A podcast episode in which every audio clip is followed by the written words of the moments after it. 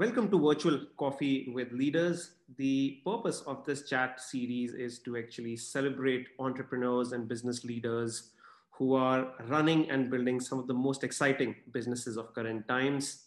We have candid conversations with these business leaders. We try to uh, understand their professional journey. We get a sense of future from their lens. And at the end, we have a fun rapid fire round as well. Our first guest for Virtual Coffee with Leaders is a gentleman from one of my favorite cities, Hamburg in Germany. Uh, he's someone who has traversed the professional journey, starting as a marketing intern, then spending a lot of time in performance marketing, becoming a CMO, and now to the position of the CEO of Europe's largest multi-mobility platform, FreeNow, which is also backed by Daimler and BMW Group. I've had the, the luck to work with him closely as well. And I can strongly say that, that I could not think of anyone better than him to be my first guest for this series. So welcome, Thomas, to Virtual Coffee with Leaders. Thank you very much. And I need to see that I'm not blushing. Thanks for the nice introduction.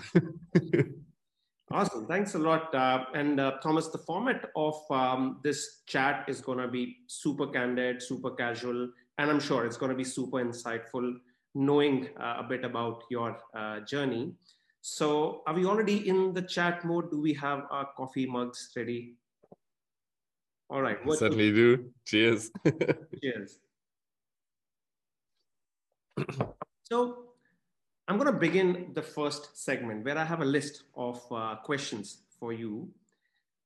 The first question that I have for you, Thomas, uh, to begin with, I would love to know a bit more about your professional journey from being an intern, spending a lot of time in performance marketing, and then becoming uh, the CEO. Quite frankly, digital marketing has been in the limelight for only last decade or so, and um, there are not a lot of people who have moved from a specialist digital marketing role to really build and lead business. I know a lot of people who are in the process of doing that, but you definitely are an inspiration for all of them including myself. So would love to know uh, a bit more about your entire journey. Sure. I mean, um, I started uh, very traditionally. I started economics, so um, and I was always interested already in like all things tech to a certain degree, not in, on an engineering level, right? But as an end user, and I don't know, uh, in my teens, building websites, doing stuff like that, right? So um, kind of like always had an affinity to that. So during my studies, already played a bit around with SEO, uh, which was much easier at that point in time, and uh, and affiliate marketing and like integrating AdSense on sites. So I kind of had my first touch points there. Did it together with a friend. Um, who is also uh, by now CMO of Sendmoments, uh, uh, Munich-based uh, startup. So and, and we played around um, with that a bit. So I kind of like saying, okay, that is interesting, right? So I want to maybe go a bit deeper there. But I mean, while SEO and affiliate can be to a certain extent very well self-taught, right? So you can like moonlight a bit, do your own projects, and this is working. There's just at that point in time, especially where specific areas of um, digital marketing you just can't do by yourself.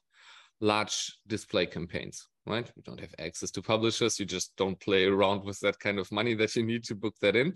Same large SEA accounts, right? So uh, there's a certain monetary volume behind that and also you mean you just don't set it up for fun right but uh, you then experience working i don't know for an e-commerce shop that has i don't know 150,000 articles uh, this this looks very much different so um, I had the luck to uh, start in, in a traineeship um, at a performance marketing agency uh, called uh, Unique Digital. At that point in time, is uh, now Syzygy Media, um, large uh, group uh, that belongs to um, WPP.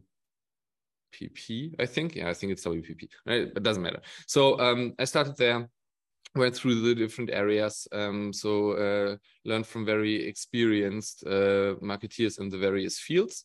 Um, got a lot of responsibility there and then um, was able to with the um, former head of search there to build up the seo department because i already knew a bit of the stuff. Then i got a bit deeper into okay, what else do you need to do? How do you basically? He had his own crawler, which uh, was written in Perl. So I learned a bit my way around a few Perl comments. Later on Python. And you do a bit of obviously when you do SEO, there's some some nice things which you can do with basic shell. Right, you get a um, you get a data dump from uh, from the server logs, and then there's a few very easy comments where you can then extract uh, basically when the Google bot visited the site and how often and so on. By now there are tools for everything, but at that point in time, not for everything there was a tool. So um, I got a, even a bit closer to that side of marketing, the more technical side. Um, was very lucky to take over my first team after one and a half years, uh, which was the affiliate marketing department, uh, and develop that further. And then also, obviously, in an agency, you do a lot of pitching at agency strategy. And at that point in time, I worked then very closely together with the head of data. And we did the first attribution modeling things, right? In terms of, okay, what are the touch points? Last click, maybe not the best attribution model for um, for all of our clients. And um, he was very good at that. Curious to know when was this uh, this attribution modeling like from an year? That must be between I would say was likely between 2010 and 12 13 Oh, that's early. Right? That's really that's really early. Uh, yeah. Again, there were there were little tools for that. Um, so uh, yeah, we did that. So and um, basically, I got to yeah got a bit closer even then to data science models and prediction models and and so on. Found that very interesting.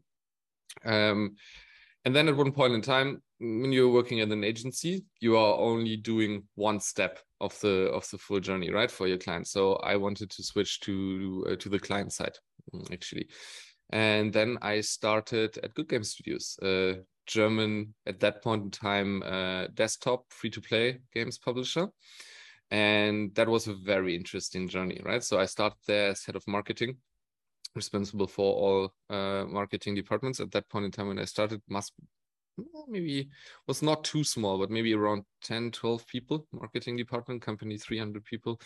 Um, and that was very very i think defining phase for for my career because on various aspects right? So i had a very very good ceo that was very data savvy very marketing savvy understood the stuff very well before i joined. They hit a gap um, because the former head of marketing left. So he led the marketing department six months by himself. So he, he knew his way around, right? So it was very good discussion partner. And three months after I joined, uh, we launched the first mobile game. And this was basically my entry into mobile. And um, very early on, and at that point in time, mobile was the only industry that moved serious money uh, on the mobile side. And uh, there were a million of firsts, right? Facebook app install campaigns launch during that point in time. So nobody knows how to do it. You just play around and optimize, right? Tracking. We talked to product managers from, from Google and Mountain View who visited us in Hamburg, why tracking for mobile might look different and why they need to allow third parties and can't just do it proprietary on their own system. So like a lot of first and once in a lifetime things. So I think that was a very, very interesting journey.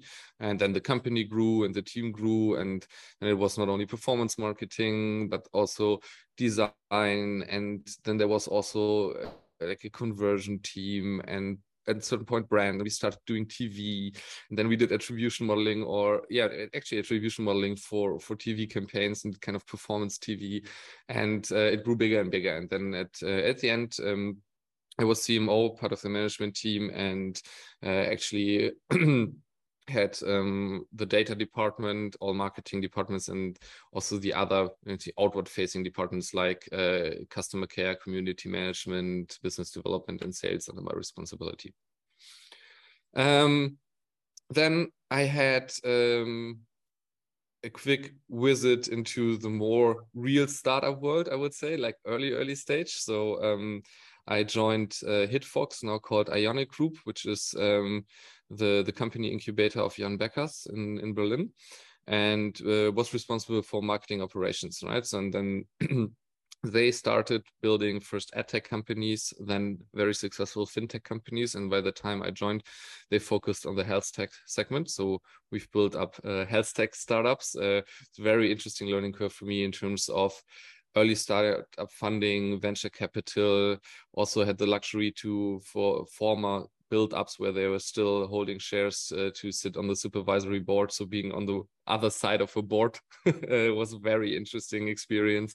Um, so and um, yeah, really learned a bit about what it really means to run companies starting from scratch and um, yeah and after that uh, at a certain point in time i'm kind of missed the scale right? So i would say i'm very comfortable in scale up environments given data and so on. So you need to have a certain amount of data already to to do things with that and also like building organization structures processes for that bigger type of thing is a is something i think where my sweet spot also lies.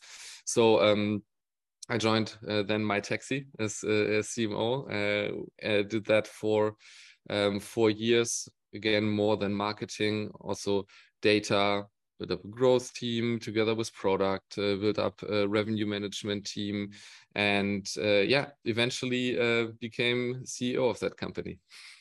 That's really cool. And the fact that you spent a lot of time in your early career doing things hands-on, whether it's SEO, affiliates, and then expanding into offline clearly explains your journey uh, of professional learning growth as well. I believe while you were talking about your professional journey, it brought back some nostalgia as well. Now, I strongly believe as, as individuals, as professionals, we all have some pivotal moments in our career which define how we engage, how we respond to different situations and in a way that defines um, our, our, professional selves as well. Thomas, when you look back at your professional journey, so for you, what was that single most critical pivotal moment which changed the way you look at things, which changed the way you take decisions?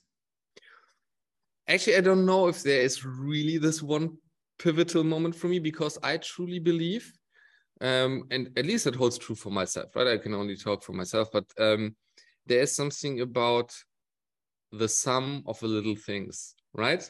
Might some might not be so little, right? But the sum of things and to consistently learn and deliver.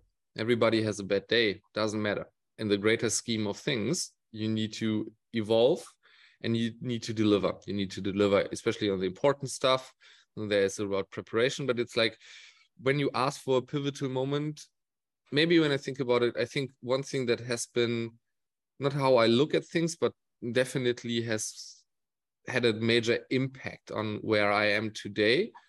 Again i think the sum of all things led to that but mm, basically being lucky in joining good games good game studios at that point in time when they then shortly after just launched mobile and that exploded right? Because this has also and i think this is i truly believe in in terms of career development there is no like there is no blueprint for that right? You need to deliver and bring your performance obviously but there's a lot of luck right?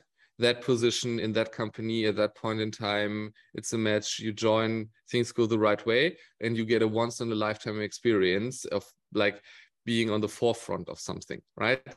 Really doing some cutting edge stuff, right? Did I knew that 100% before I joined? Could I plan for that? By no means, right? But I think that basically, especially at that point in time, enabled me to be at a state uh, that helped me later on in the career very much.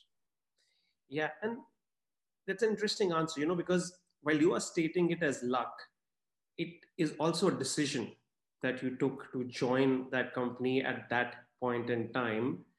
And and these pivotal moments could differ for for all of us right? Like for someone it could be a change in role like like you mentioned. For someone it could be a new project. And for someone it could just even be um, some very interesting advice that came in from their managers or someone that they look up to. So i think if i if i got your answer right it's about making the right decision of joining a company at a stage which allowed you to actually learn? Yeah i i, I but i would um I would balance that out right? Because um while that is true what you're saying i think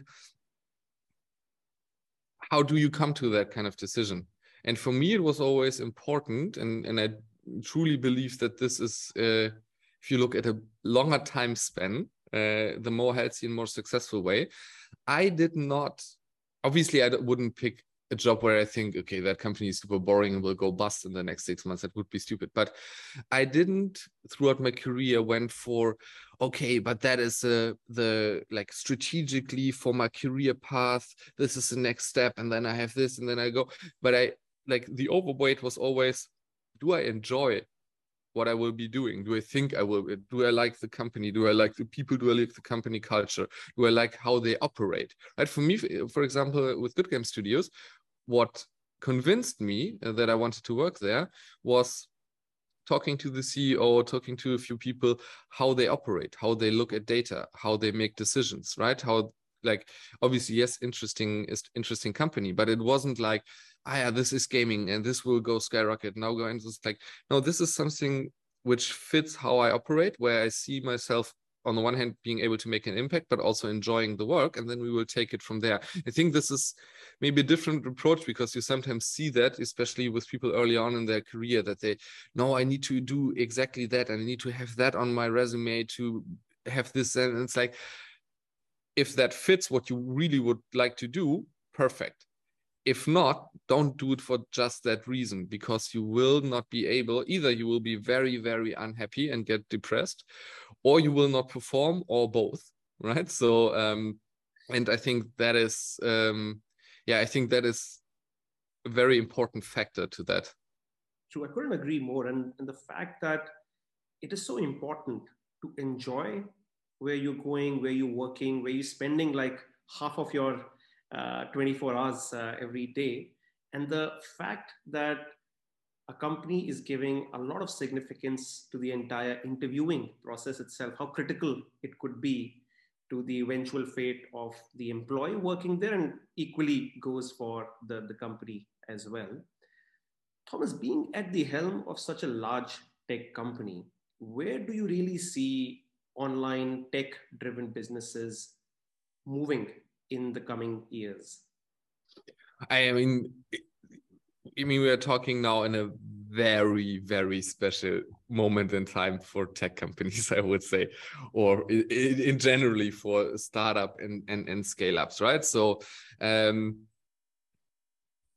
nobody in 2019 would have thought the next three years go like that, right? So, um, I mean, first we have a black swan event like the pandemic, right? So hopefully also once in a lifetime experience. um, and then even within that, winners and losers, obviously, but um, now, especially after that, uh, we are at a turning point, right? We are seeing that globally, um, the the way capital injections into businesses look like are very, very different, right? So, and I think um, and this is a mental shift for a lot of people. Also not excluding myself there.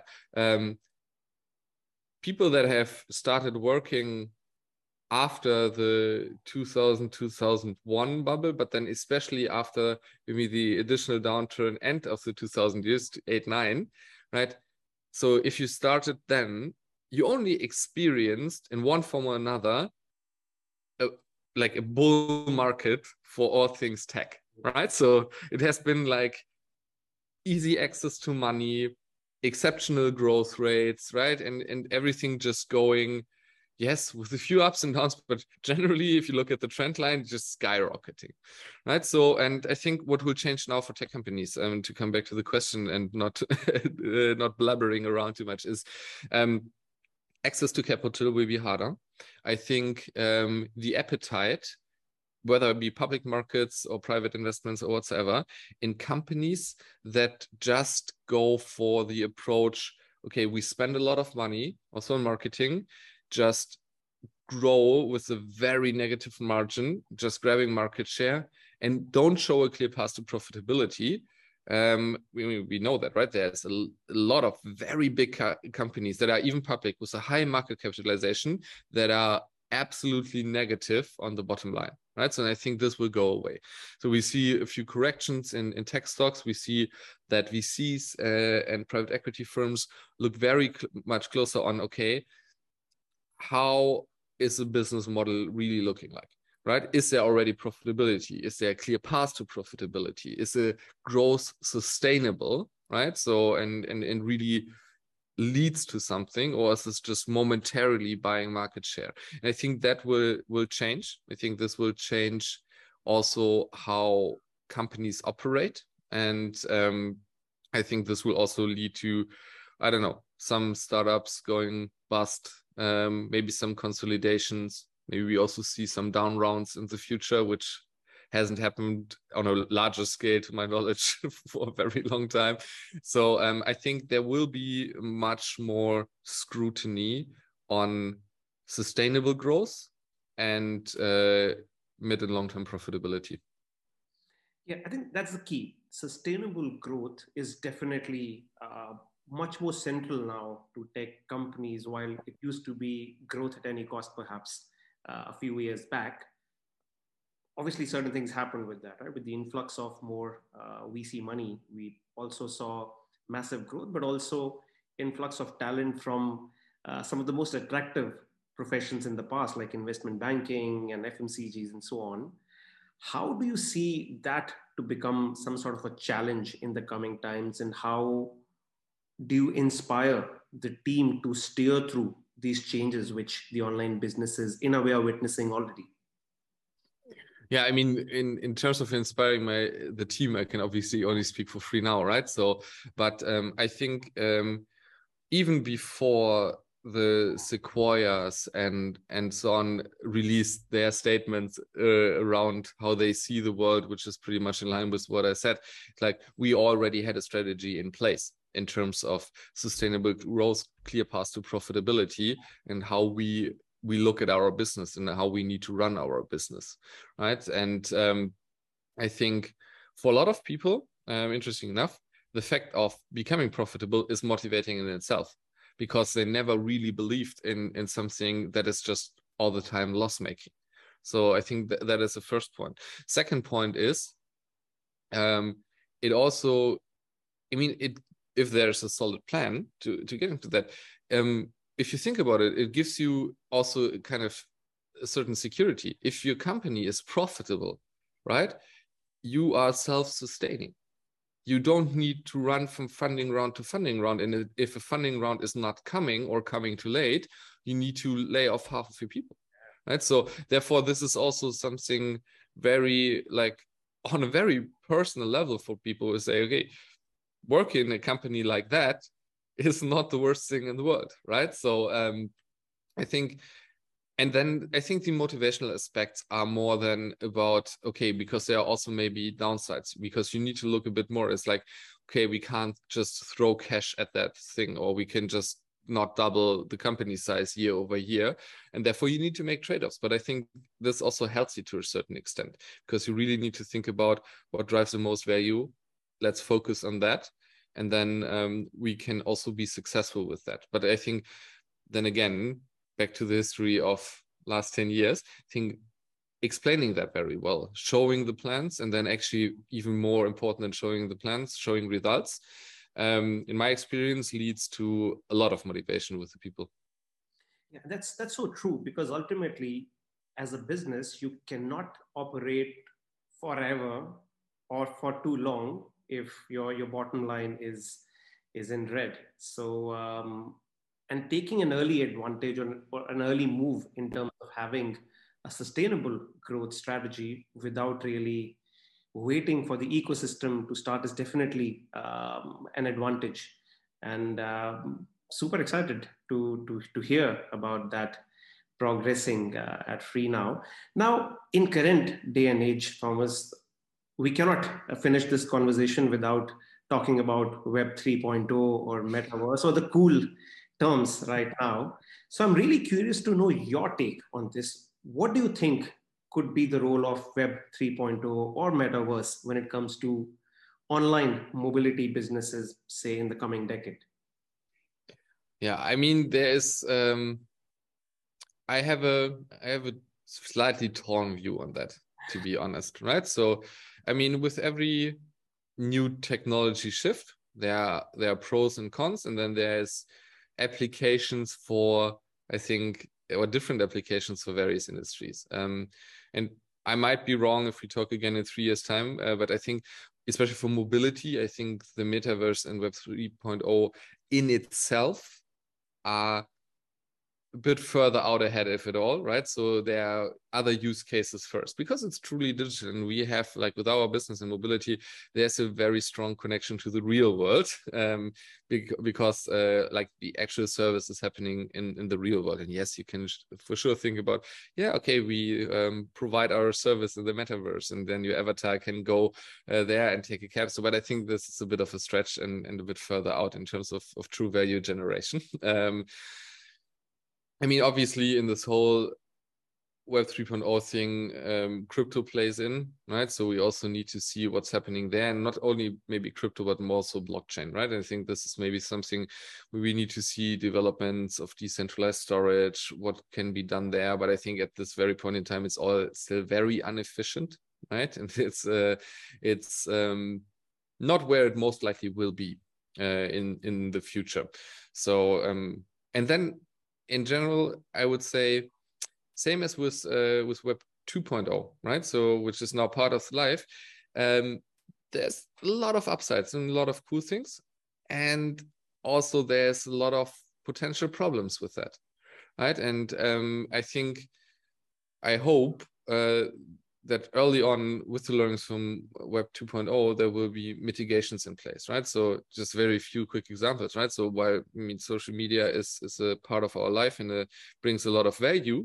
There's also downsides like people getting addicted to that. Like there's an increasing problem of especially for for children in terms of cyber mobbing and stuff like that. So um and while I think there will be very cool applications and responsible use for the metaverse, there's also a potential downside scenario. If you go worst case, you you look at uh, like a book like Ready Player One, uh, that would be a more dystopian view of uh, what the metaverse could become, uh, and it will most likely not go into that direction. Um, but nevertheless, right? So there's still stuff uh, that needs to be considered, and I think we are very very early on. And as usual, they are very early on use cases. And I think the true use cases of Web 3.0 are not even existent of today.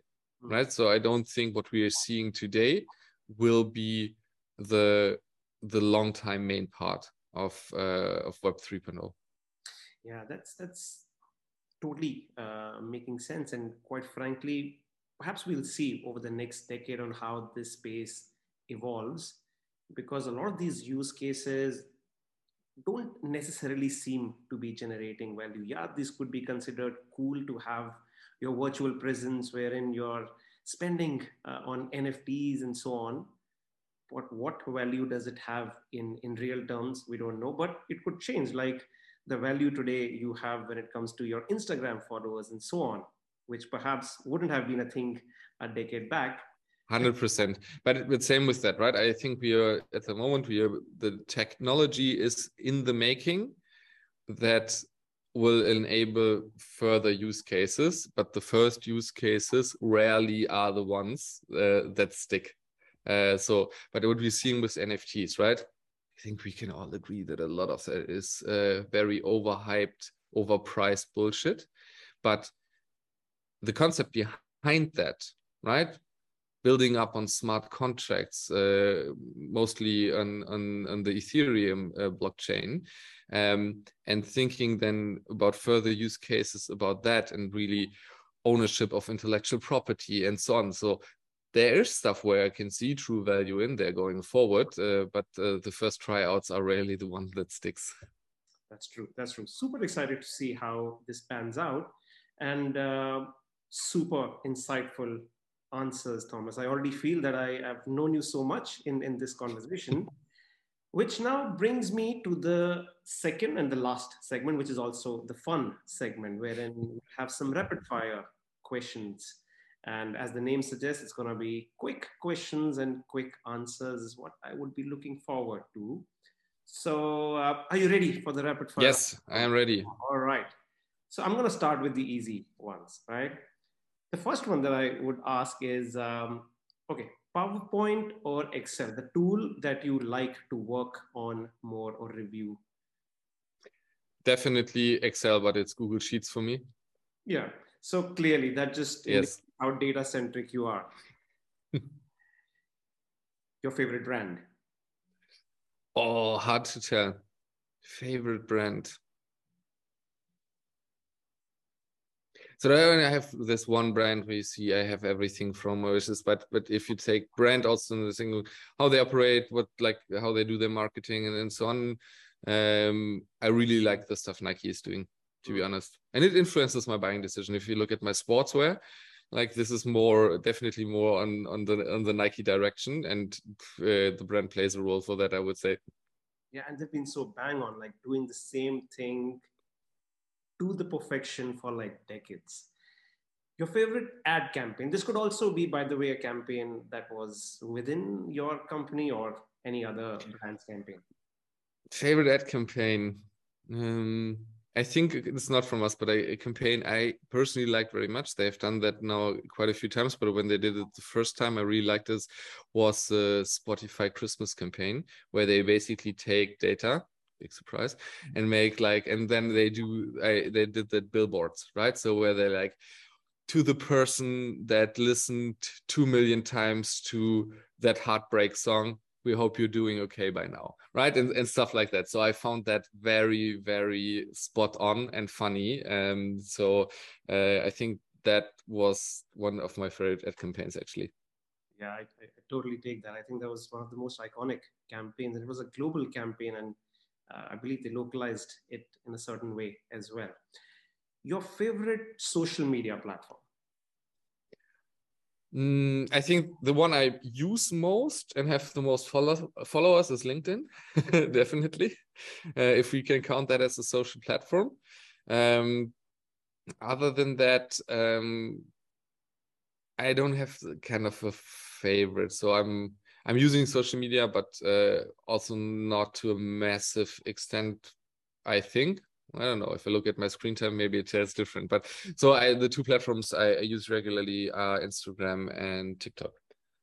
TikTok, nice. Are you active on TikTok? Like, do you do you post content? No, no, also not on Instagram. Right there, I'm just consuming bit for for leisure, following the the profiles and stuff I like, uh, and then um, active posting only on LinkedIn. Nice, nice, and of course, TikTok is exploding in terms of user base growth and becoming more and more critical for marketers.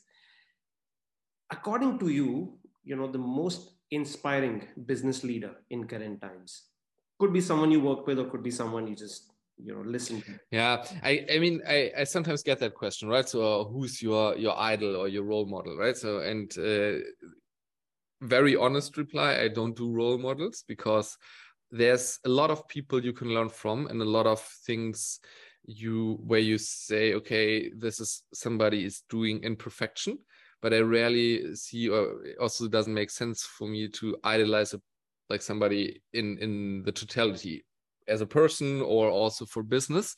Um does not work for me just right so but i think there i mean yes they are very very um, inspiring people and then it depends on how you look at it. And I would say now, and this is they're not going rapid, but I this just to make the point, right? So it's for there are a few people for every area, right? So if you look at how can you look at data, it's definitely Nate Silver, right? He wrote a great book, The Signal and the Noise, um, and is also very active on Twitter and so on. So very interesting to see, right? Then um, when when you look into how you run companies successful i mean let's look at the successful companies right? So and then there's definitely people where i see or where i have a bit which is just more fitting my way or how i look at the world. And then i can maybe more relate to okay i am really inspired by reed hastings from netflix. I think original um, netflix culture deck is one of the most best management books uh, that is out there still, right? So, but um, would I say everything they do, everything that Reed Hastings do? I don't know, right? So, but for that very specific, how you build a company culture, how you run a successful company, um, that is very inspiring for me. So then the list goes on, right? So, but there is not that that one person, and I'm I feel alienated if somebody is idolized that much. Cool. But you already answered like you know with two of these uh, people and the aspects that you really endorse or have perhaps uh, taken a few things from. One celeb you always wanted to have as a brand ambassador for any of the brand that you have worked with. Ah, same again. Not very much like in in uh, focused on specific individuals. Um, so um, never really had that. But I would say maybe if I can, but this goes very much into personal preference, right? It's just uh, one thing that impressed me, which what I what I really liked, even though the brand is not something I can relate to very much. Uh, I loved when uh, HP had the commercial with uh, Jay Z. Hmm. Right? I don't know if you know the one. It's it's very basic and it's also, um, yeah. But that was basically where I was saying that that is a very cool move, nice. or not so cool company. nice. One event, you know, could be a sport event, music event that you always wanted to associate with any of the brands that you worked with.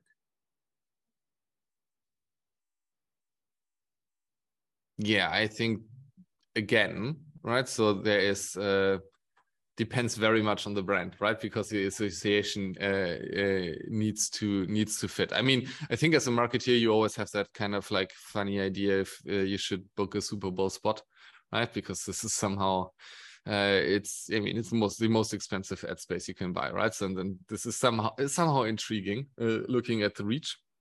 Um, but then I think there, there's other stuff. Actually, what I like and what we did is basically we were mobility partner of the um, OMR conference in, uh, which is actually in Hamburg. Sounds stupid, but uh, this year this has been so massive uh, that it's for sure from me becoming the European South by Southwest. So uh, that was already uh, very very nice. Yeah, and I, I can I can uh, state that I saw a lot of coverage of that social organically itself by people who attended the event. So that definitely was a successful one. Your favorite country to work and live in? Um, I really like working and living in Germany. Otherwise, I would would have changed that. Not necessarily for the weather, but I, I think in the greater scheme of things, um, I, I really like it here. But I also like to travel and to be able to work from our different locations, right? So, and um, I really always had a thing for London and really like it a lot. Um, but also, I think um, one city that has very much grown on me uh, is Lisbon. Oh, wow. It's a lovely city. And when it comes to weather, I think with this summer, all the cities have gotten their share, or actually more than that, of warm weather. Yeah, very true. Okay, now it's gonna get a bit tricky. Huh? The next question. So, your favorite free now country? Hard to tell. Favorite free now country. Mm, different aspects. Again, I will not pick a favorite country for for for for that because there is literally not one. But right, so then there's countries I favor very much because they produce the best bottom line, which is a very nice thing. But then there are countries which I like because we have already um, a more advanced mobility offering than than in other countries, right? So, but uh, no, also for for very diplomatic reasons, uh, you will not get a specific answer on that one. Okay, I, I take that on this one. Next one, your favorite department, like the department that you've enjoyed working with the most, could even be a department from your previous organizations. Um, again, also very uh, very thin ice on a uh, to say that. I mean, obviously, I have uh, close relationships to uh, the departments that reported former directly to me, uh, so marketing, data, revenue management. Um, so that that is, I think, an obvious fact. But I mean, obviously, I like given my affinity to data i'm always enjoyed working with uh, with especially the data science departments uh, because um, i do get what they do um, but they are so much more advanced than that uh, and i find it just fascinating nice most memorable professional advice given to you only worry about the stuff that you can influence at that point in time. Awesome. Right? Last question. Tim Cook, Elon Musk, Mark Zuckerberg, Satya Nadella, Sundar Pichai. According to you, the most iconic CEO in current times?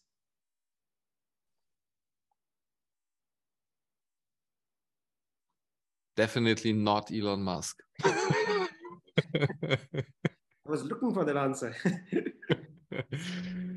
um, other than that, uh, out of that, um, even though it uh, might sound counterintuitive to some parts, because there's a, uh, I mean, it's a, it's a, but very much because of that point, it's a very heavy heritage to carry, and mm, there's a lot of criticism about innovation. But um, if you look also on the financial profile and the company is positioned, how the company value is, and how I think robust it is for the future, it's Tim Cook.